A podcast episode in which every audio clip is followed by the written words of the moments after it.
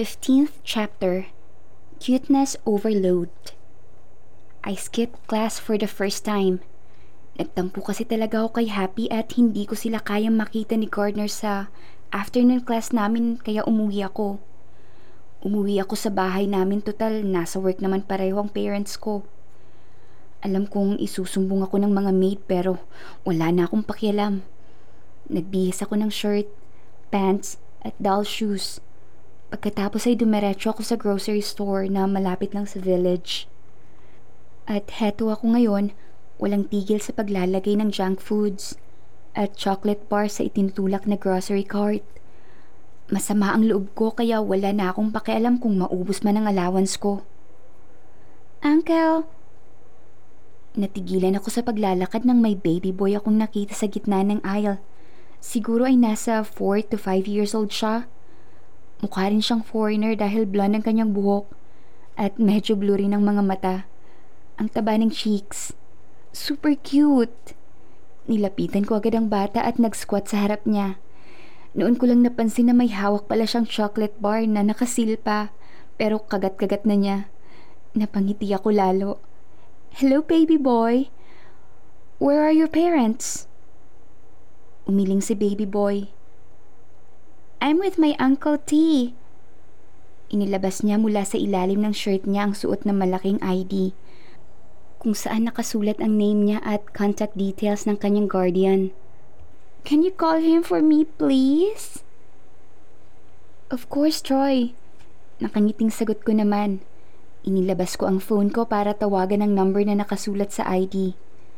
Troy ang nakasulat sa name card na nakasabit sa leeg ng bata.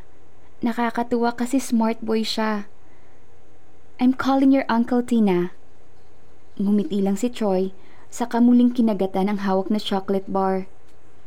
Sasabihin ko sana sa kanya na bubuksan ko muna ang wrapper pero natigilan ako nang may marinig na malakas na pag-ring ng phone.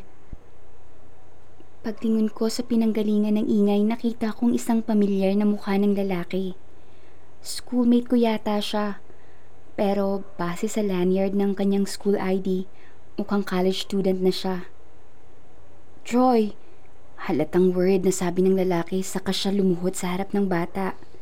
Hinawakan pa niya sa mga balikat si Troy. I've been looking for you everywhere. I just took my eyes off you for a second and then you already disappeared. Do you have any idea how worried I was? I think hindi lang for a second na wala ang atensyon mo sa bata para mahiwalay siya sa iyo kuya. Kunot noon niya akong nilingon. Then for some reason, his face turned red. Bomi? You know me? Tumango siya at pati yata mga tainga niya ay namumula na. We're schoolmates pero ahead ako sa iyo ng one year kaya nasa college department na ako. If you're a year ahead of me, paano mo ako nakilala? Nag-iwa siya ng tingin pero pulang-pula pa rin siya. Um, my little sisters are grade 10 students. One of them isn't really my sister but she's like family to me. Anyway, Madalas ko silang sunduin kapag sabay ang oras ng uwian namin.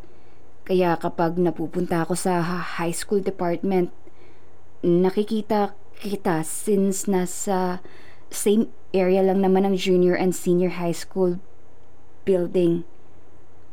Mukhang na-realize niyang nag-stutter siya kaya tumikim muna siya bago nagpatuloy. and You're famous since your batchmates often talk about how pretty you are. Ako naman ang nag-blush dahil sa unexpected compliment. What's your name po? Trey. Halatang nahiyang sagot niya dahil hindi pa rin siya makatingin sa akin. And you don't have to use po and opo to me because I'm only a year older. Okay. Anyway, just so it's clear, hindi ko pinabayaan si Troy. Pagtatanggol niya sa sarili.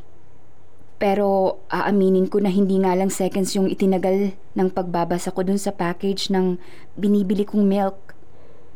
Yung cousin ko kasi, na mami ni Troy, eh masyadong demanding sa mga ipinabibili niya. Kaya I always make sure na tama ang nabibili ko. Nagkamot siya sa ulo na para bang lalong nahiya. Sorry. It's fine. Sagot ko naman. Sorry din kasi natsatsagad kita as pabaya na tito. Binigyan lang niya ako ng nahihiyang ngiti bago hinarap uli si Troy na nakaupo na sa sahig at binabalatan ng hawak na chocolate bar. Troy, let's go home. Lagot na tayo sa mami mo niyan. Luko, you're dirty na. Parang walang naririnig si Troy na hindi man lang nag-angat ng tingin sa Uncle T niya. Baby, tinatawag ka na ng Uncle Cute mo oh. Sabi ko naman. Tapos naalala ko na baka hindi siya nakakaintindi ng Tagalog. Nilingon ko si Trey para sana itanong kung English lang ba ang naiintindihan ng bata. Pero natigilan ako nang makitang nakatitig siya sa akin. He was smiling like a fool. O parang bata na excited sa Christmas kasi nagsashine pa ang kanyang mga mata. What? Why are you looking at me like that? I'm just happy. Halatang nahiyang sagot ni Trey. Tinawag mo akong cute eh.